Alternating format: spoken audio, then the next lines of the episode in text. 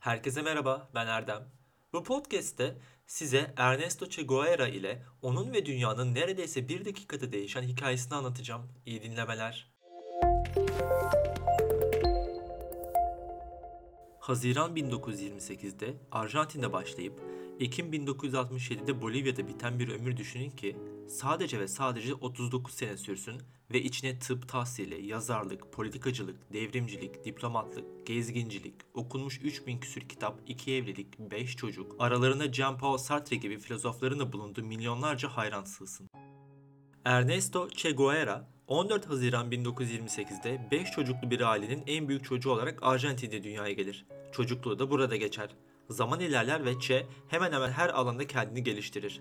Che, tıp eğitimi aldığı yıllarda Alberto Granado ile Güney Amerika'ya motosiklet seyahatine çıkar.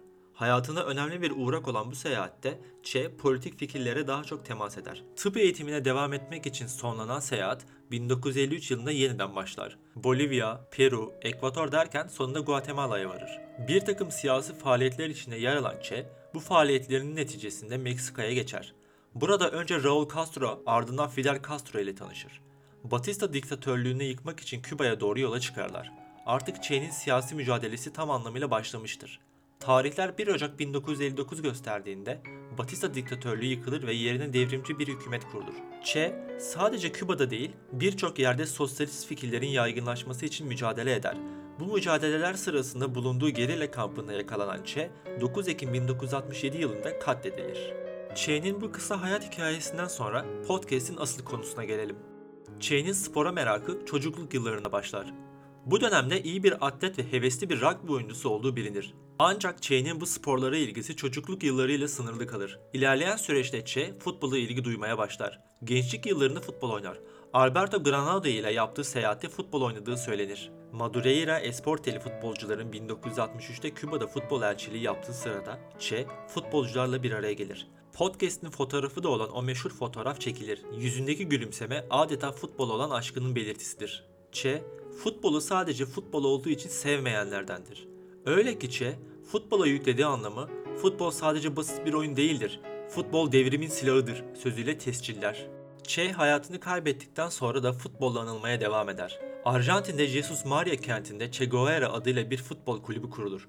Che'nin o meşhur fotoğrafta bir arada olduğu Madureira Esporte Kulübü, Küba'yı ziyaretinin 50. yıl dönümünde formalarında Che Guevara'ya yer verir. Başta eski tecrübeli futbolcu Maradona olmak üzere birçok futbolcu da Che'ye olan hayranlıklarını sıklıkla dile getirir. Dünyadaki bütün antifaşist taraftar grupları Che atkıları, bayrakları ve pankartları ile endüstriyel futbola karşı mücadele eder. Şimdi de podcast'in bu bölümünde dünyanın ve Che'nin yaşamındaki bir dakikaya sığan kırılma noktasına gelelim. Che'nin hayatı ve Latin Amerika'nın direnişi bir penaltıyla başlar. Omuzunda sırt çantası, genç bir delikanlı. Yanında da bir arkadaşı. Dünyayı geziyorlar. Evlerinden çok uzaktalar. Neyse bir gün bu sırt çantalı gencin annesinin oturduğu evin zili çalıyor. Kadın kapıya yöneliyor. Gelen postacı. Postacı kadına bir kart geldiğini söylüyor ve kartı uzatıyor. Kart o sırt çantalı gençten yani oğlundan gelmektedir. Kadın okumaya başlıyor. Delikanlı başından geçen olayları yazdıktan sonra kartı anneciğim paramız bitiyor. Önümüzde bir liman kenti var. Bir hafta sonra o limandan kalkan bir gemiyle geri döneceğim diyerek bitiriyor. Annesi seviniyor. Oğlu gelecek diye çok mutlu oluyor. Bir hafta sonra oğlu yerine postacı geliyor. Postacının elinde yine kart var. Annesi meraklı. Hemen kartı açıyor ve okumaya başlıyor. Delikanlı neden geç kaldığını anlatmaktadır kartta. Anne, hani o söylediğim liman kenti vardı ya, oraya ulaştım. Orada bir gemi arıyoruz arkadaşımla geri dönmek için. Ama baktık ki kentin varoşlarında bir futbol turnuvası düzenlenmiş. Birinci olana da çok büyük para mükafatı verecekler. Arkadaşımla ben varoşlardaki çocuklarla bir takım kurduk. Finale çıktık. Arkadaşım gol attı. 1-0 galibiz. Oğlun kaleci. Son dakika rakip penaltı kazandı. Ve oğlun o penaltıyı kurtardı. Beni bekleme. Dönmüyorum. Paramız var. Daha ileri gideceğiz. Anne şaşkın. Zaman geçiyor. Tabi delikanlı ile arkadaşı gezmeye devam ediyorlar. Zaman içerisinde öyle insanlarla tanışıyorlar ki hem kendi hayatını değiştiriyor o insanlar hem de o tanıdığı yeni insanlarla beraber dünyayı değiştiriyor. O kaleci podcast'imizin konusu olan Ernesto Che Guevara'dır. Eğer o penaltı gol olsaydı Che geri dönecekti.